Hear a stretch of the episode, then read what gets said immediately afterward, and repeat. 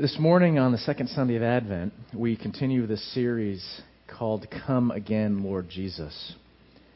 Last week, I mentioned that we're focusing more on the second advent of Jesus than on the first. Advent simply meaning arrival or coming. We're usually talking about his first arrival at Christmas as a baby in a manger, but his second advent, the return of the king at the end of history, that's our focus during this season. And it reminds us to look forwards, not just backwards, as if the coming of Jesus was all about merely fun and celebration and a birthday party. To get a glimpse of what his second advent is all about, we're going to turn to one of the most controversial chapters in all the Bible. 24th chapter of Matthew. It has wide interpretations. It's the basis for all kinds of books and movies, especially those starring Kirk Cameron. Um, but it has a simple message that we're going to look at this morning. Matthew chapter 24. It's a long passage, but I think it'll be worth it. Listen carefully. These are God's words. Jesus left the temple and was walking away when his disciples came up to him to call his attention to its buildings. Do you see all these things? He asked. I tell you the truth. Not one stone here will be left on another. Every one will be thrown down. As Jesus was sitting on the Mount of Olives, the disciples came to him privately. Tell us, they said, when will this happen, and what will be the sign of your coming and of the end of the age? Jesus answered, Watch out that no one deceives you. For many will come in my name, claiming I am the Christ, and will deceive many. You will hear of wars and rumors of wars, but see to it that you are not alarmed. Such things must happen, but the end is still to come. Nation will rise against nation, and kingdom against kingdom. There will be famines and earthquakes in various places. All these are the beginning of birth pains. Then you will be handed over to be persecuted and put to death, and you will be hated by all nations because of me. At that time, many will turn away from the faith and will betray and hate each other, and many false prophets will appear and deceive many people. Because of the increase of wickedness, the love of most will grow cold, but he who stands firm to the end will be saved. And this gospel of the kingdom will be preached in the whole world as a testimony to all nations, and then the end will come. So when you see standing in the holy place the abomination that causes desolation, spoken of through the prophet Daniel, let the reader understand. Then let those who are in Judea flee to the mountains. Let no one on the roof of his house go down to take anything out of the house. Let no one in the field go back to get his cloak. How dreadful it will be in those days for pregnant women and nursing mothers. Pray that your flight will not take place in winter or on the Sabbath, for then there will be great distress, unequaled from the beginning of the world until now, and never to be equaled again. If those days had not been cut short, no one would survive, but for the sake of the elect, those days will be shortened. At that time, if anyone says to you, Look, here's the Christ, or There he is, do not believe it. For false Christs and false prophets will appear and perform great signs and miracles to deceive even the elect, if that were possible. See, I have told you ahead of time. So if anyone tells you, There he is out in the desert, do not go out. Or Here he is in the inner rooms, do not believe it. For as lightning that comes from the east is visible even in the west, so will be the coming of the Son of Man. Wherever there is a carcass, there the vultures will gather. Immediately after the distress of these days, the sun will be darkened, and the moon will not give its light. The stars will fall from the sky, and the heavenly bodies will be shaken. At that time, the sign of the Son of Man will appear in the sky, and all the nations of the earth will mourn. Then they will, they will see the Son of Man coming on the clouds of the sky with power and great glory and he will send his angels with a loud trumpet call, and they will gather his elect from the four winds, from one of the end of the heavens to the other. Verse 36. No one knows about that day or hour, not even the angels in heaven, nor the Son, but only the Father. As it was in the days of Noah, so it will be at the coming of the Son of Man. This is God's Word. Let's pray. Father, these things are beyond our ability to understand without your Spirit. So we simply pray, fill us with your Spirit. Give us eyes to see and ears to hear what you would have us understand from this passage, we pray. In Jesus' name. Quite a passage.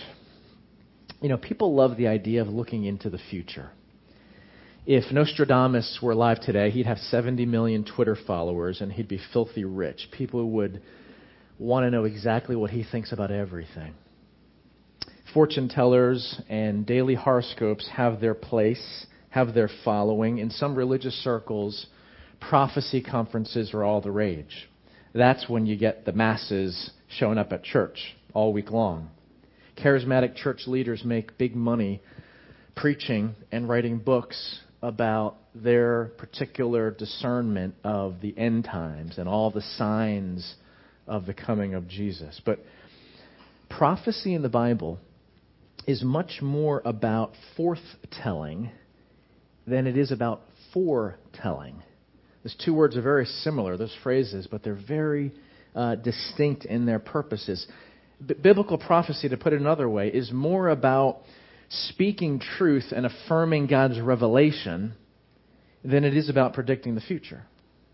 Forthtelling, far more than foretelling. Another way to put it is this prophecy is more concerned about what you need to know than what you don't know and can't know.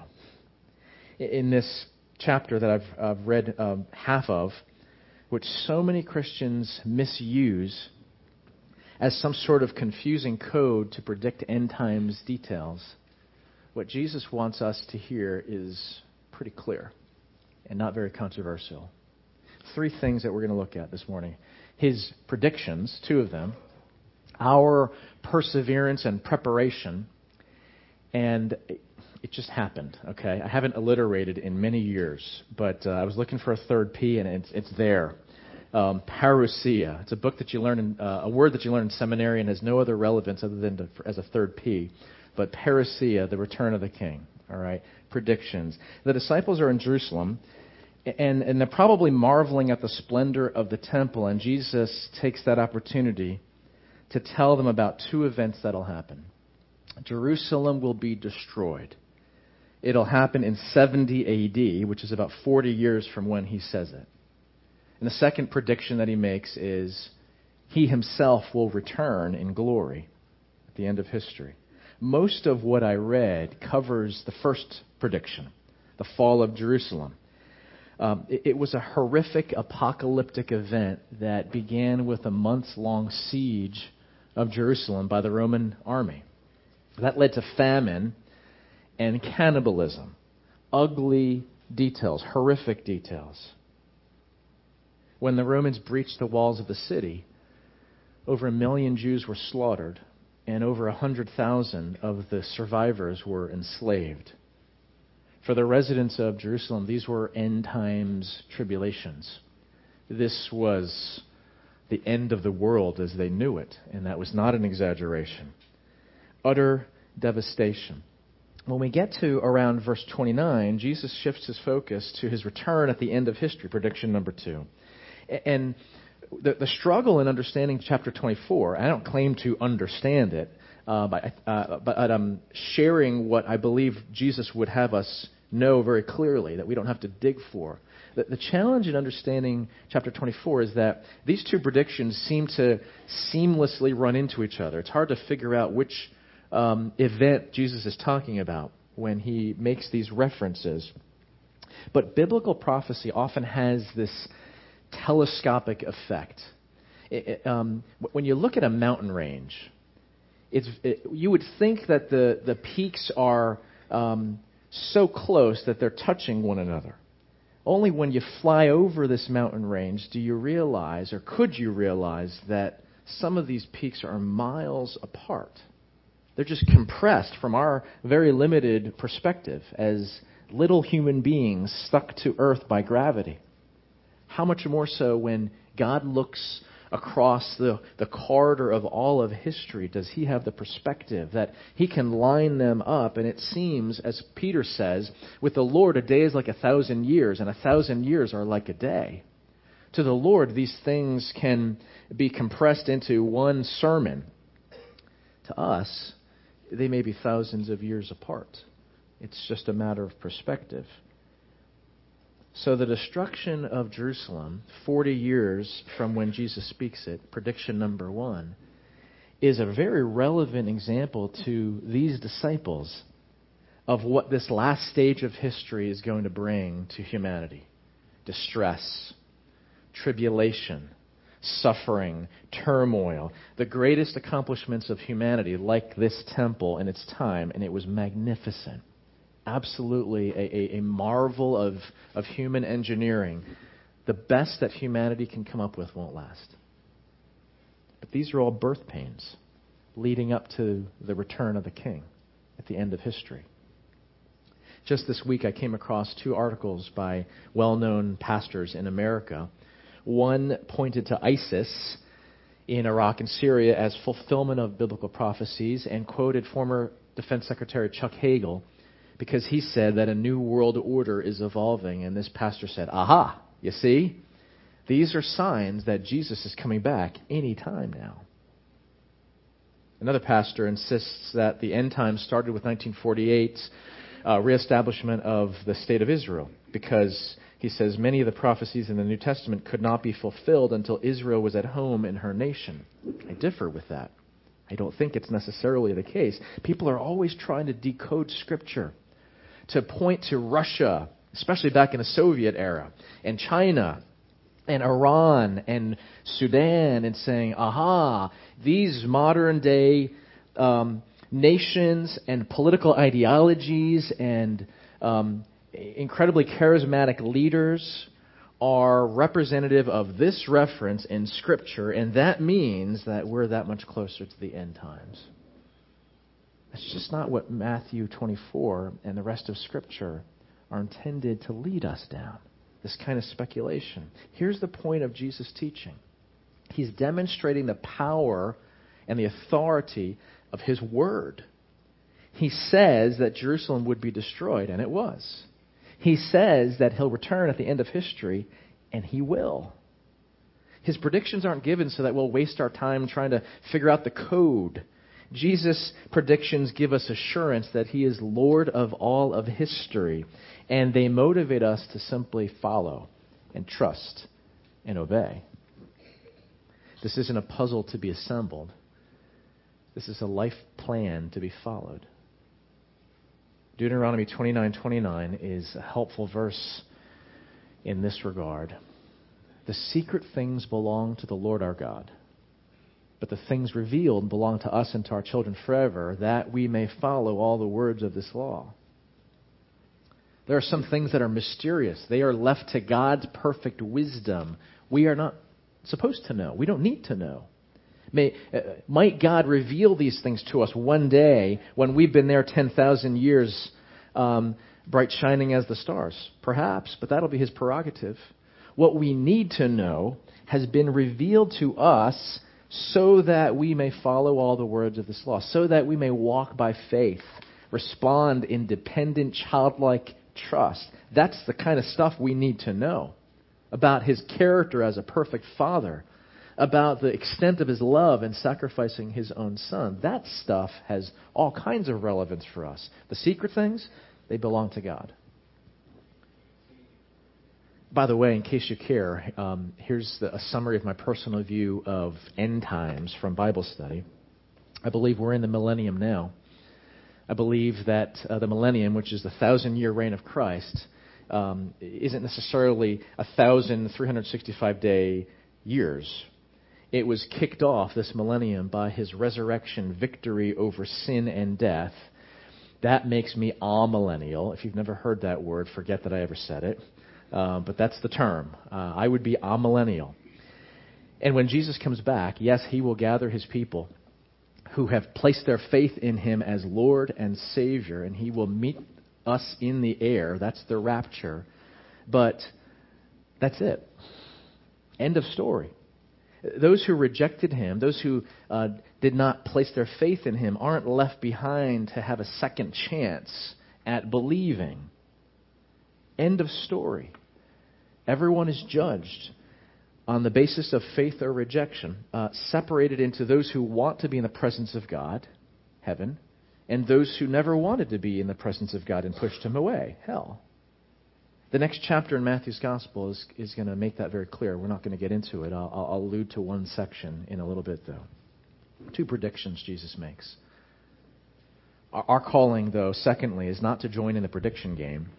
Our calling is to persevere and to prepare.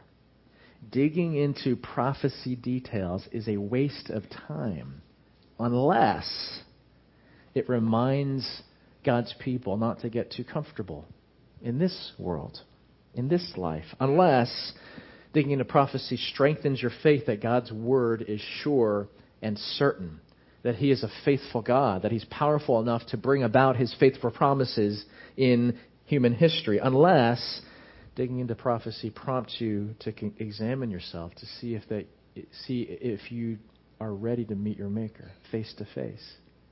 The only way you're ready to meet your maker is if you are reconciled to him as Josh pointed out earlier through a relationship of faith, particularly in Jesus' death on the cross in your place.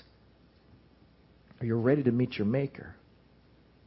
Talking about prophecy, talking about the return of Jesus, wondering when it will happen, has profit if it furthers your readiness, your watchfulness. Here's what we can know a few things, starting in verses 4 and 5. There will be a lot of deception. How do you know what's fake out there? He, he, he implies even the elect will be deceived, verse 24, if that were possible. What does that mean, Jesus? I don't know. But there's going to be a lot of deception. How do you figure out what's fake? You know, um, years ago when I was a kid, my dad ran a store front right across the street from Madison Square Garden. And he instantly knew when he got paid with a counterfeit bill. How did he know? He never took a class on detecting fakes that the CIA put on for small business owners. What he did was he handled, because most people paid with cash back in the day, he handled hundreds of bills a day. He um, actually probably handled thousands because not only was he paid, but then he counted it out to walk across the street to the Bowery Bank to make his deposits. And his thousands of handlings of the real, the genuine, the authentic, allowed him to, in an instant, through his feel, the feel of his fingers, know what was fake. The only way you know what is deception, what is false, what is a, a fake, a substitute, is to know the real thing. How do you know the real thing? God has revealed truth, authenticity, revelation to us through His Word. People of God need to be people of the book in order to detect what's fake out there, in order to figure out what is spoken from the pulpit, whether it is consistent with God's word or just the wisdom of man. There's going to be a lot of deception as we persevere and as we prepare. Secondly, verses 6 through 8, there will be distress.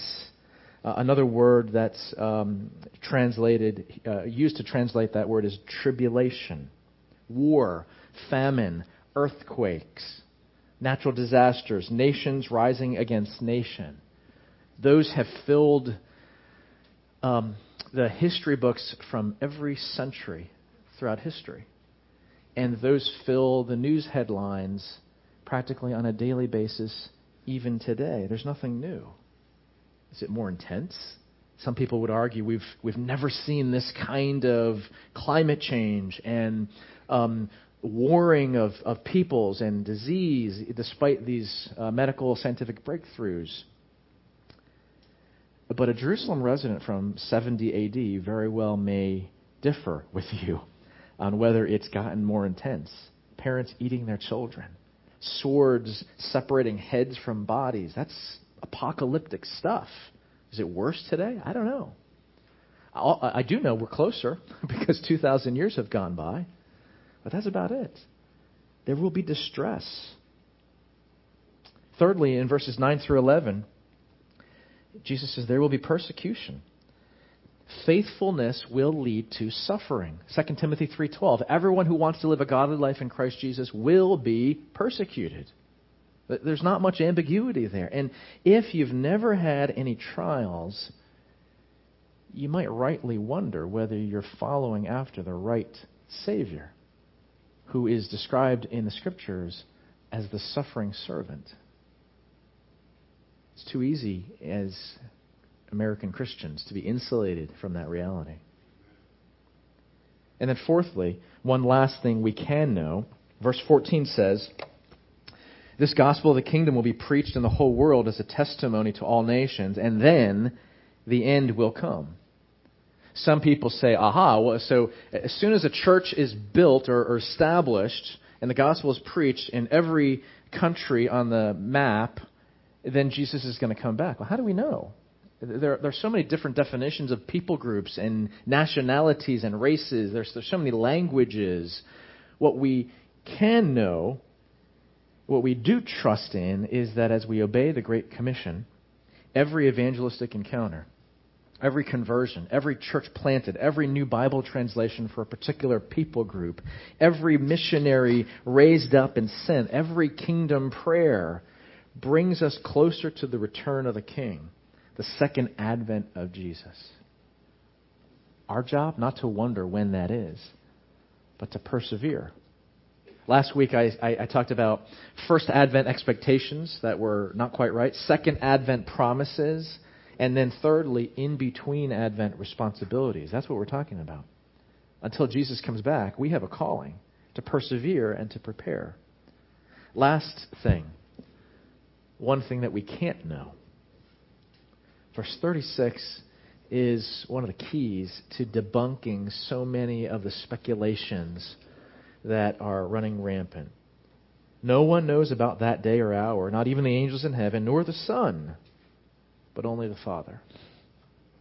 Look, if Jesus himself didn't know when the Father was going to say, Jesus, it's time, go, how, how could he have uh, been saying that the fall of Jerusalem was going to run right into the end of history? Clearly, that didn't happen. Some early disciples actually thought that, and we can't blame them.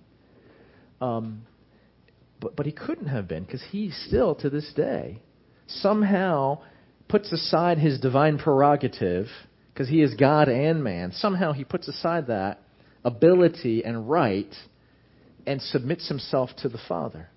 He is ready to go in obedience to the Father, but he himself does not know. So why would we waste time and energy trying to figure it all out in the meantime? As we, uh, if we could turn back, Rachel, I, I um, messed up the order here, but as we look back at the first part of this list in the previous slide, who would choose to follow this Jesus? Who would choose to? That's what needs to fuel our longing for his return. And to say, as the next to last verse in all the Bible says, Come, Lord Jesus. Advent again, Lord Jesus and finish what you have started and redeem your people. That, that's where we go thirdly and lastly. The parousia. Uh, it's a Greek word.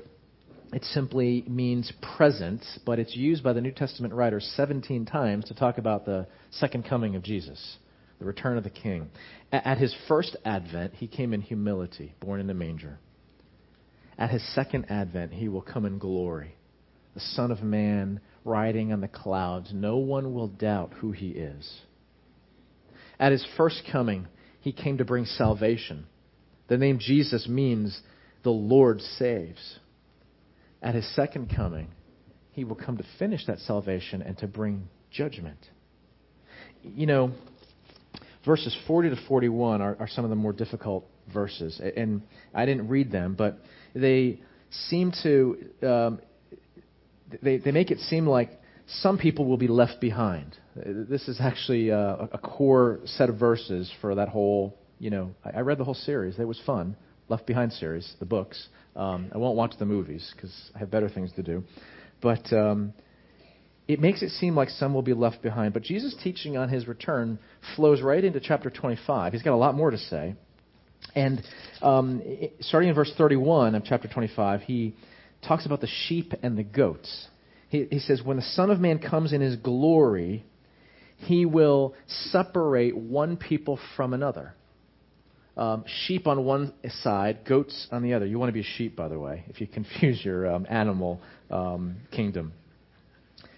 And some will go away to eternal punishment, but the righteous to eternal life. And this section has a lot of emphasis on faithfulness not to say that you can earn your way into heaven, but faithfulness is always evidence of a faith relationship. Faithfulness is the uh, discharging of these in between responsibilities that we talked about last Sunday. Last uh, week, also, I, I um, made reference to Psalm 73, Asaph, who has a, uh, a, a tough time looking around. He cries out to God. He complains because he sees the wicked prospering and the righteous suffering. And he says, Have I kept my heart pure in vain? And the turning point I mentioned last week is when he realizes that God will set all things right. God will vindicate his people. God will um, judge his enemies. Eternal reward will be given to those who place their faith in the Son. You know, in a few weeks, um, a handful of little boys and girls might cry on Christmas morning because they open a box and there's clothes in it. There's nothing worse than built up anticipation that's dashed. Clothes. There will be no such disappointment in Christ's people when Christ returns. The new heavens and the new earth will be immeasurably more than all we could ask or imagine. There's a pastor some of you uh, know of named David Platt. He uh, um, wrote a commentary in describing the return of Christ. He quotes the very end of the Chronicles of Narnia. And it goes like this I didn't put it up because it's a story and it's meant to be heard. As Aslan spoke, he no longer looked to them like a lion. But the things that began to happen after that were so great and beautiful that I cannot write them. For them, the, the kids of Narnia, it was only the beginning of the real story. All their life in this world and all their adventures in Narnia had only been the cover and the title page. Now, at last, they were beginning chapter one of the great story which no one on earth has read, which goes on forever, in which every chapter is better than the one before. That's what we have to look forward to at the parousia, the return of the King, immeasurably more than all we could ask or imagine. Last little story. There's a little boy sitting on the stairs of his church reading his Bible. His pastor comes by, glad to see this, and then he chuckles because he sees that the boy is reading the book of Revelation. He says, Young man, do you even understand what you're reading? The little boy says, Pastor, I, yes, I do. And the pastor says, Well, could you explain then to me what the book of Revelation means? And the little boy said, That's easy. We win. In, in a life filled with tribulation, you know, the holiday season's not all garland and glitter and lights. For some of you, it's a very difficult time because you've lost a loved one. For some of you, you haven't lost a loved one, but you're just not as happy and joyful as all the little elves around you seem to be. In this world we shall have tribulation. But be of good cheer, Jesus says, for I have overcome the world. The King who defeated sin and death by walking out of that grave is coming again. He will vindicate his people. He will put away his and our enemies. And he will give you an inheritance that is immeasurably more than all we can ask or imagine. Come, Lord Jesus, come quickly. Let's pray that. Lord, we don't know the day or the hour. And Lord Jesus, you tell us you don't know either. But until then, whether it happens before communion finishes or whether it's another few millennia, give us strength to be faithful. Give us strength and patience to wait upon you. Fill us with faith, Lord, when we wonder if, like Asaph thought, if this is all worth it. You are faithful and you're powerful enough to bring about every single one of your promises. We trust in you. In the name of Jesus. Amen.